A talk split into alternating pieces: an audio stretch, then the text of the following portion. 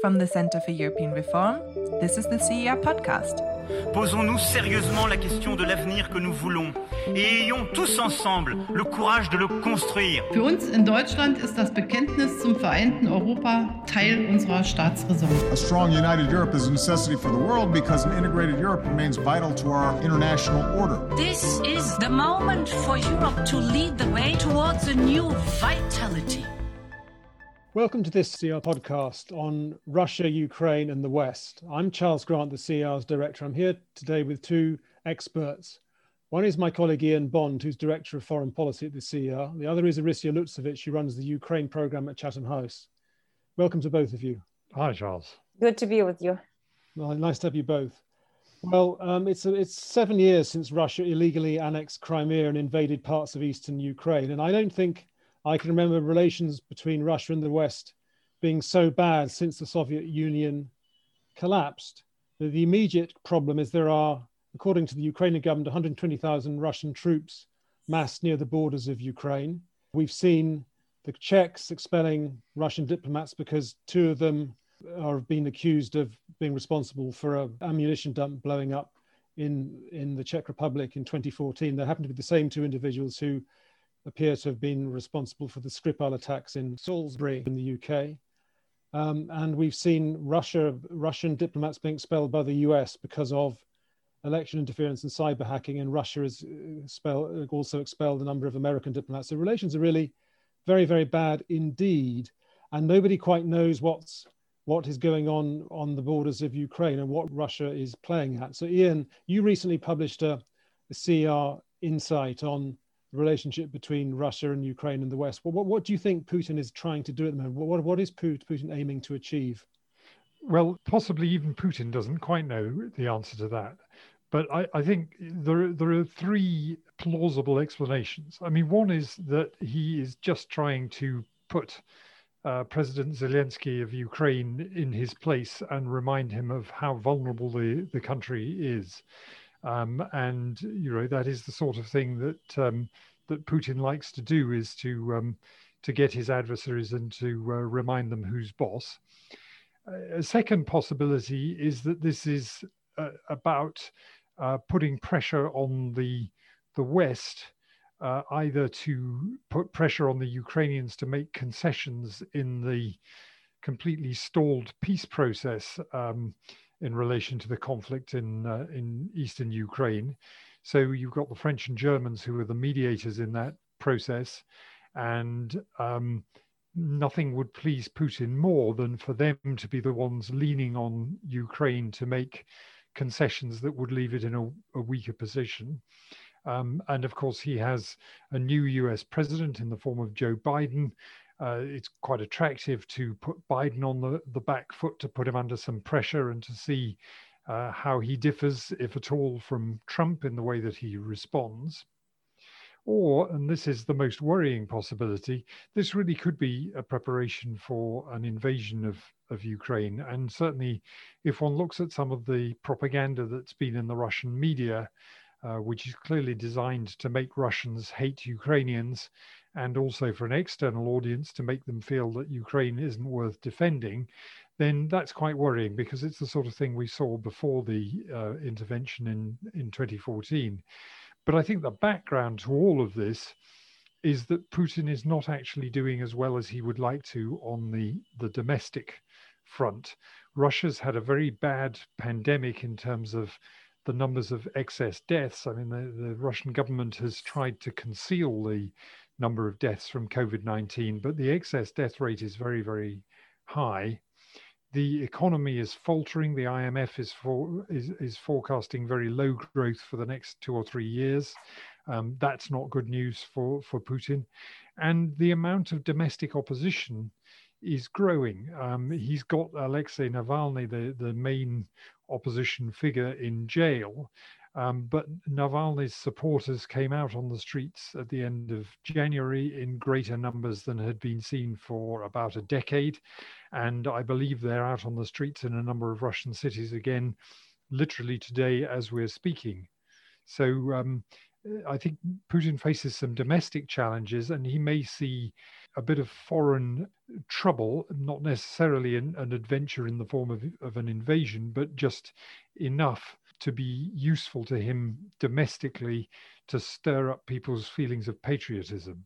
We should say that we're talking on the 21st of April as we referred to today and to yesterday. So uh, events may or may not move on quite rapidly from today's conversation. Uh, Orysia, do you do people in Ukraine uh, share that concern that maybe Russia is actually not just bluffing and not just trying to put pressure on people, but actually could consider significant military action against Ukraine? How do people in Ukraine see the current situation and, and how worried are they? Ukraine has been now for over seven years in this war of attrition that Russia is waging. And of course, there's a lot of anxiety, exhaustion, and the high price that Ukrainian society is paying for defending its sovereign right to decide its future you know our listeners may know that over 15000 people has died more than a million displaced. People lost businesses. They had to leave annexed crimea. They had to flee from you know russian proxy militia in donbass that were you know putting people in underground jails. So there's a lot of suffering. And you know you you added another layer of covid you know? I mean i was in ukraine recently and uh, one uh, friend told we've just been, been burying soldiers but now we are burying the mothers of soldiers. So you know ukrainian society pays high price for this and this is what is often missing from the headlines. Families children affected by war or you know the almost 200000 young adults who are growing already you know in this military conflict all the time but if you look at the you know public opinion poll about how russia is seen and how the west is seen you know, overwhelmingly, of course, Russia is seen as an aggressor. There's not ambiguity about the fact that Russia is attacking Ukraine, that Ukraine is defending its sovereign choice.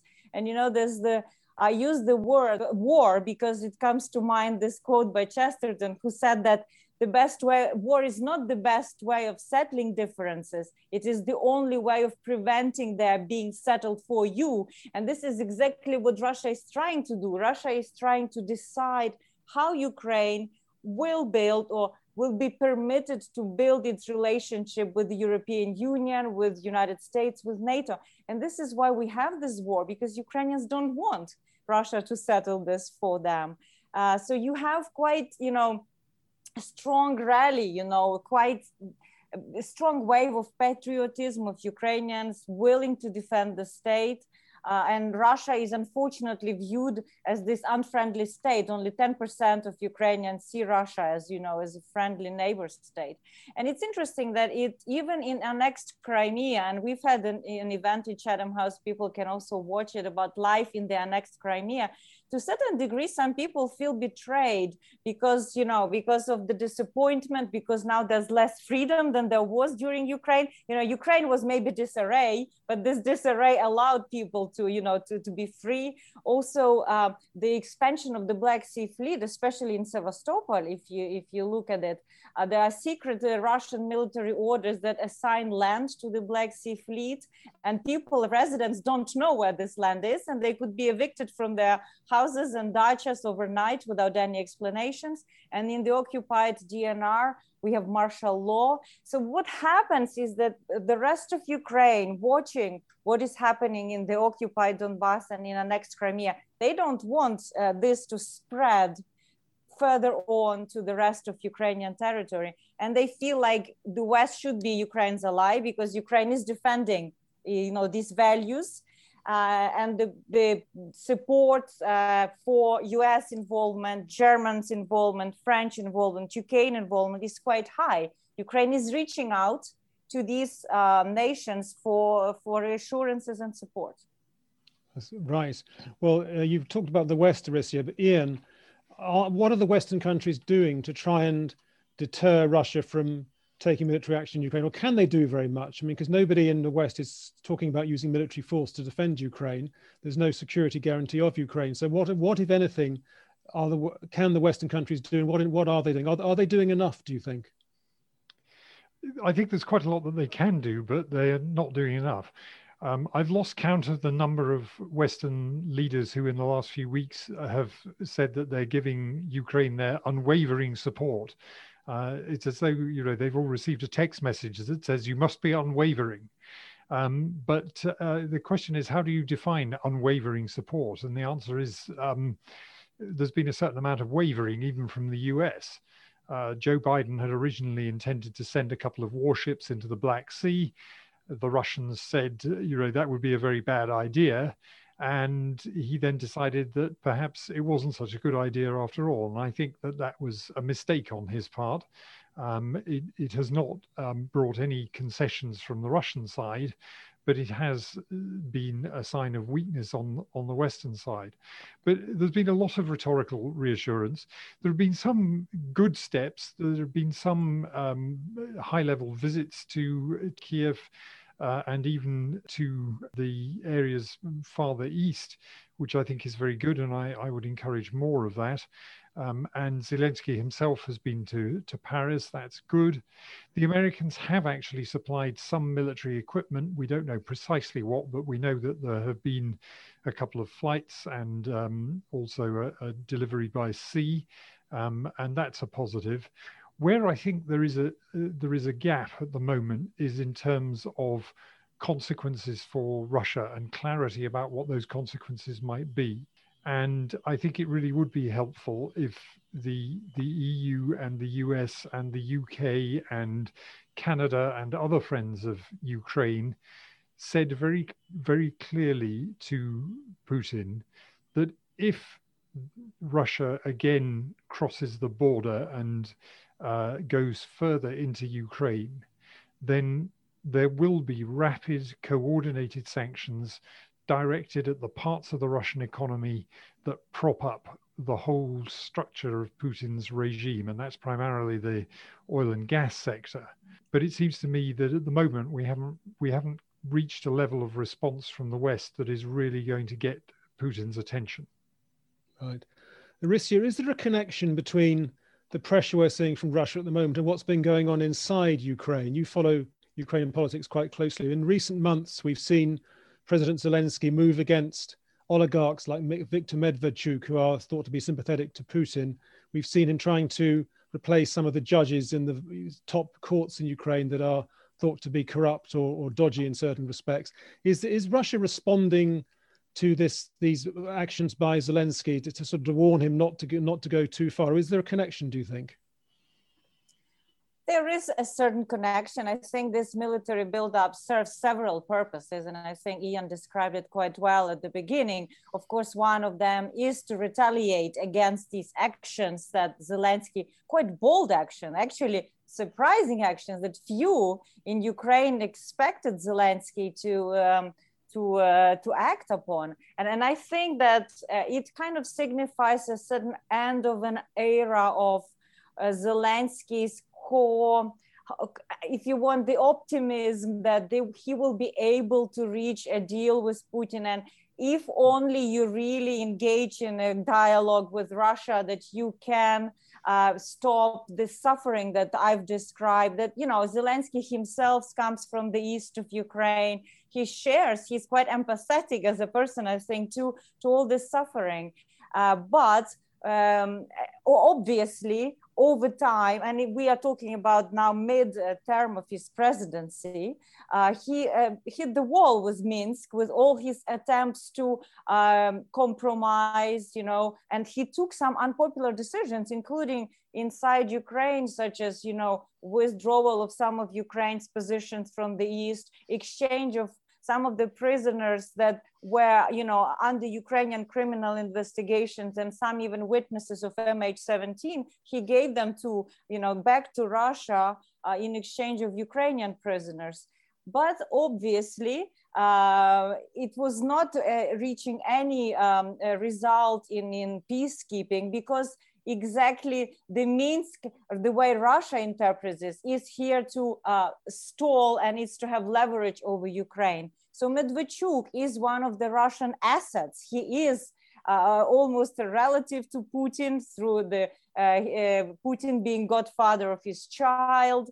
He uh, actually makes quite a lot of money in Russia. His assets are estimated at around 2.5 billion around the oil refinery business. And he uses these financial, uh, you know, flows from Russia to finance uh, uh, inside Ukraine TV ch- channels that dis- uh, spread very toxic disinformation, including about President Zelensky, about IMF, uh, about the role of the West.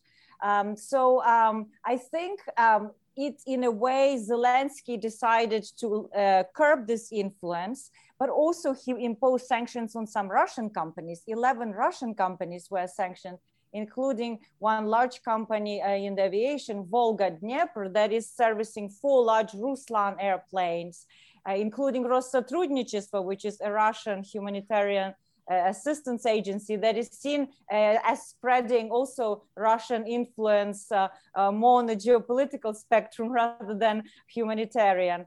some four Russian companies that are working in the next Crimea so um, it's a new era in the bilateral relationship.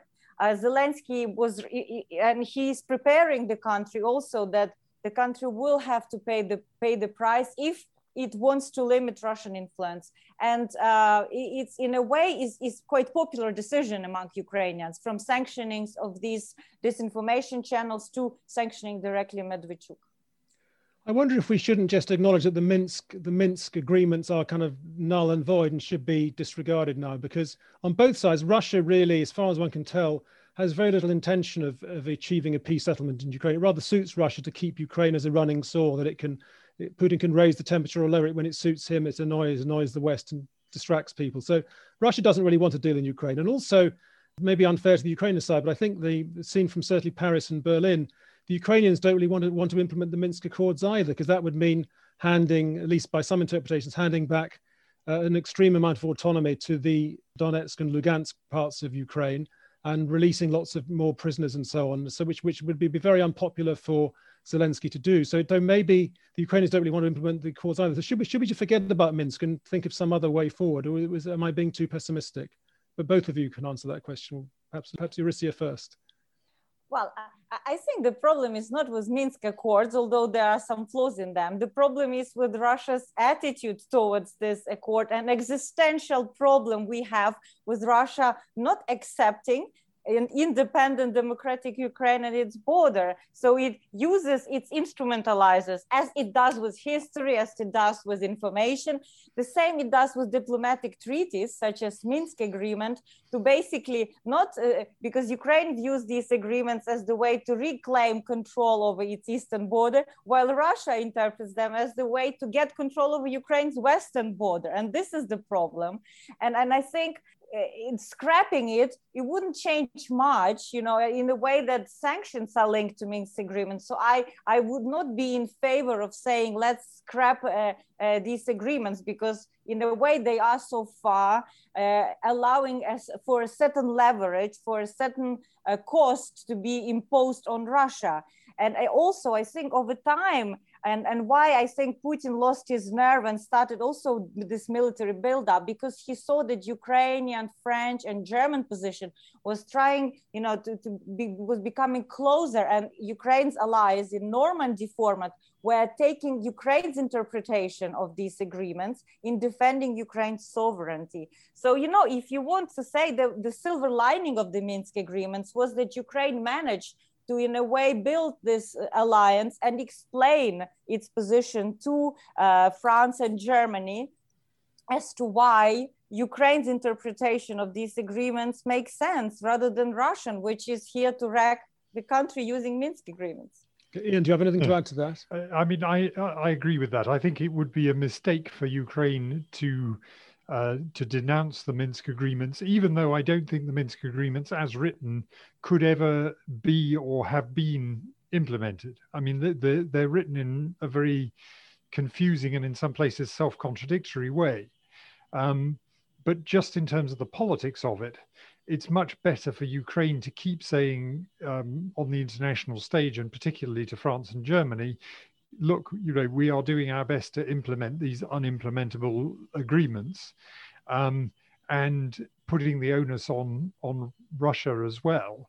If if Ukraine walks away from the agreements, then I think that enables the Russians to say, well, look, you know, you can't trust these Ukrainians. They they're backing out of uh, freely entered into commitments.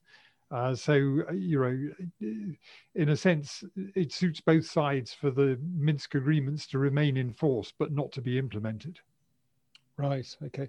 Finally, let's let's just have a brief word about NATO. Uh, why has uh, why has Mr. Zelensky in, in Kiev started talking about NATO membership when that obviously is going to provoke the Russians and clearly a lot of Western countries don't actually want Ukraine to join NATO anytime soon. So what, what's going on there? Well, I think Russia doesn't need much provoking from outside. It seems like it's provoking itself on this perpetual self-provocation momentum, which, you know, to, to a certain degree is driven by internal politics, uh, upcoming Duma elections. But, you know, it, it's interesting that it, it indeed became a very prominent political rhetoric but it started from Biden's uh, taking office as the president of the United States in that famous interview where President Zelensky appealed to uh, President Biden saying, why aren't we members yet? And, and we would like to would like to join the alliance. So um, it also actually fits the, the general mood inside Ukraine where support for NATO membership under current as you can imagine, security predicament of Ukraine is increasing. More than 40 around 50%, I would say, support NATO, of course, more in the western part and the center, to a lesser degree in the east but the idea of nato membership is popular. But also you know what was happening is so to say under the surface before zelensky was very vocal about getting nato membership since the annexation of crimea nato became you know an uh, increasingly uh, supportive of Ukraine's uh, defenses, and uh, it, it, has started by awarding additional trust funds to Ukraine to train and provide assistance to Ukrainian armed forces. And then in 2019, uh, President Poroshenko included under his initiative in Ukraine's constitution, and it was voted by Ukrainian parliament to include in the constitution Ukraine's aspiration for NATO and EU membership a new national security strategy already under Zelensky that was approved in um, March last year included specifically again NATO membership as a goal. And finally, NATO uh, gave Ukraine enhanced opportunity partnership in June of last year. So you see, this is a gradual process that is quite strategic. It's not some kind of um, whim of the day of President Zelensky to speak of NATO membership. It's Ukraine's strategic objective I mean, of course, I guess the rhetorically and uh, politically, he's toning it up to also send messages to uh, to Russia that perhaps um, you know that this is a real objective and that uh, Ukraine, uh, in a way, is building this coalition for this decision. There will be a NATO summit uh, this year that may review uh, membership action plan, may not. But uh, I think that uh, perhaps in Kiev, they are thinking that this could be put on the table or taken off the table, depending on what Russia does and how it behaves. And, and I mm. think that could be one of the calculus why right now, uh, especially with new Biden administration, that clearly defies Russia as a threat in its own um, foreign policy um, analysis. This membership was, was again kind of dialed up, an idea of the membership. Well, some people in Western Europe, uh, rightly or wrongly, have argued that Putin would have left Ukraine alone if it wasn't for the prospect of it joining NATO. Ian, was it a mistake for NATO in 2008 at that famous Bucharest summit to promise Georgia and Ukraine membership of NATO without giving them a membership action plan? That was a kind of messy fudge that agreed at that summit. Or would Putin have done what he did anyway, whatever whatever people said about Ukraine and NATO? Yeah, it, it was a mistake um, not to offer membership, but to offer membership without any timetable or route to, to achieving it. Um, that simply left Georgia and Ukraine more exposed to Russia without providing them with any additional security guarantees. But I, I, it's also a mistake to think that not offering NATO membership would have meant that Ukraine would have been left in peace. Uh, Putin has repeatedly made clear that he doesn't see countries like Ukraine and Belarus as being fully sovereign. Um, you'll remember because you were you asked the question um, that uh, at uh, the Valdai Forum in 2013, Putin made this statement about um, Ukrainians and Russians being one people, um, and I think he genuinely thinks that it is artificial that there is a border between the two. And he wants the countries of the former Soviet Union, but especially the Slavic countries of the former Soviet Union, to be very firmly inside Russia's sphere of influence, regardless of what their populations want. So, you know, my view is that NATO should have acted more quickly and decisively in 2008. Uh, and its its indecisiveness has made things worse. The problem now is that there is still no consensus on offering Ukraine a, a membership action plan, still less membership. Uh, and so what we have is this process whereby uh, every time there is a summit or every time there is some new pressure on Ukraine, the alliance has to come up with some new hitherto unknown formula for explaining how Ukraine is getting closer to NATO without ever getting close to getting in. Yes. Um, and you know, it seems to me that at some point the alliance has to grasp the nettle. I think the final thing I'd say on that is that uh, I think we also make a bit too much, um, give too much totemic importance to the idea of the NATO security guarantee because NATO is not, or, or, NATO members are not obliged to go to the help of Ukraine if it's attacked, it doesn't mean that they're obliged not to. And I think there is more scope for coalitions of the willing uh, for countries like Poland and Lithuania and the other Baltic states who really feel strongly about the security of Ukraine to do more to step up their own levels of support for Ukraine's um, defense forces and so on. And the UK should be in that category. Uh, we're, we're sending forces to Ukraine later this year for exercises. Uh, there is no reason why we can't step up our, um, our defense support to, um, to Ukraine in current circumstances. Yes, reinforcing your point, Ian, that it wasn't NATO that provoked Russia to intervene in Ukraine in 2014. It was it was all about the the deep and comprehensive free trade agreement that the EU mm-hmm. was negotiated, the part of the association agreement. Putin was very worried about Ukraine having a deep, deep and comprehensive trade agreement with the EU because that would make it difficult for Ukraine, or impossible, in fact, for Ukraine to join the what is now the Eurasian Economic Union. So it was actually the EU that seemed to provoke uh, Putin then, rather than NATO itself. And, and, and, and, Charles, if I may, just mm-hmm. also mm. a footnote on that. At the time when Putin attacked Ukraine, it had a non-block status actually in its constitution. Mm in, in, to enshrine, you know, Ukraine's non-alignment, and uh, Russia and Ukraine had a deal for the Russian Black Sea Fleet to be located in, uh, in Sevastopol till 2042. So, does Putin really need any pretext to do what he does? I would argue no. Yeah. Just, just to just to, re, to end on a word about the EU. I mean, I, ever since EU imposed those rather strong sanctions on Russia after the events of 2014, um, I mean, the, the, striking thing to me is the EU has maintained those sanctions despite the fact they require unanimity, because actually we all know that about a third or a half of the member states don't really want those sanctions.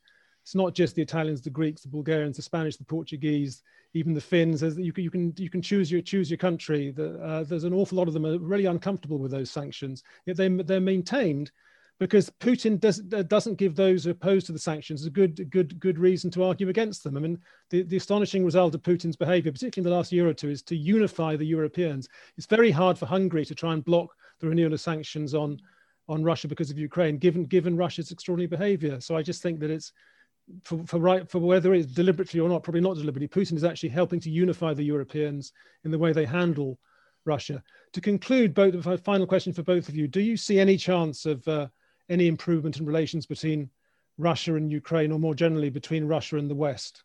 Uh, firstly, perhaps uh, Ian, and then Orysia can finish. I, am pessimistic. Uh, Putin thinks very much in zero sum terms. He's just changed the Russian constitution last year so that um, if he wants to, he can stay, and if he survives that long, he can stay in office until 2036 his his way of thinking about the world is not going to change. He thinks the world is made up of winners and losers, and if the West is winning, then Russia is losing, and vice versa. He does not really believe in the concept of win-win solutions, and I think Western leaders just have to have to accept that that's the way things are, uh, and manage their way around um, that way of thinking, and make sure that if it is a zero sum game, they're not on the losing side. Orysia. Well, I must say, unfortunately, you know, it breaks my heart to think that Ukraine is in, in it for a long haul. Uh, having such a neighbor as, as Putin's Russia, and, and I'm specifically emphasizing Putin's Russia because I think uh, you know, despite the war, there's still many Ukrainians who have much better attitudes towards Russia than Russians towards Ukrainians, because Russians have been so viciously brainwashed against Ukraine over these, over these almost a decade soon. So uh, I, I, um, I would say that what is also quite disturbing is the fact that Putin made his presidency and his identity on this anti-Western, anti, like the opposition that he's always trying to uh, to um, inject into uh, Russia fortress, needing itself to defend and rally around the flag against this encroachment of the West. So I don't see how this is going to change anytime soon. And I think our best strategy is to see how we can mitigate the risks, of course. And Ukraine is in, in you know, in the immediate risk zone, being a neighbor of Russia and Russia having such existential, you know, fears of independent Ukraine, as we've spoken, and, and building Ukraine's resilience but also thinking about the wider Black Sea. We didn't have much time to discuss all the threats that you know right now we face in the Black Sea and that it projects towards Mediterranean. And this is where the West, United States, EU has no strategy, honestly. And and seeing how Ukraine uh, and the region is a core interest. I think we need more discussion of why it is a core interest and what can we jointly as a collective West do to protect this region uh, having such a disruptive neighbor as Russia. Well, let's hope that Western leaders are giving private messages to Mr. Putin that any military intervention in Ukraine would have very serious consequences of the sort we've discussed earlier. Let, us hope that Western leaders can create an incentive structure to, to dissuade Mr. Putin from doing anything very foolish that would be bad for the West, bad for Ukraine, and very bad for Russia too. Anyway, thank you both, uh, uh, Orysia and Jörn, for this uh, for stimulating discussion and uh, hope to see you both again soon in another CER podcast. Thank you very much. Thank you, Charles. Thanks. Thank you for listening to the CER podcast. If you have any feedback for us or want to leave suggestions for a future episode, then you can find us on Twitter at CER underscore EU.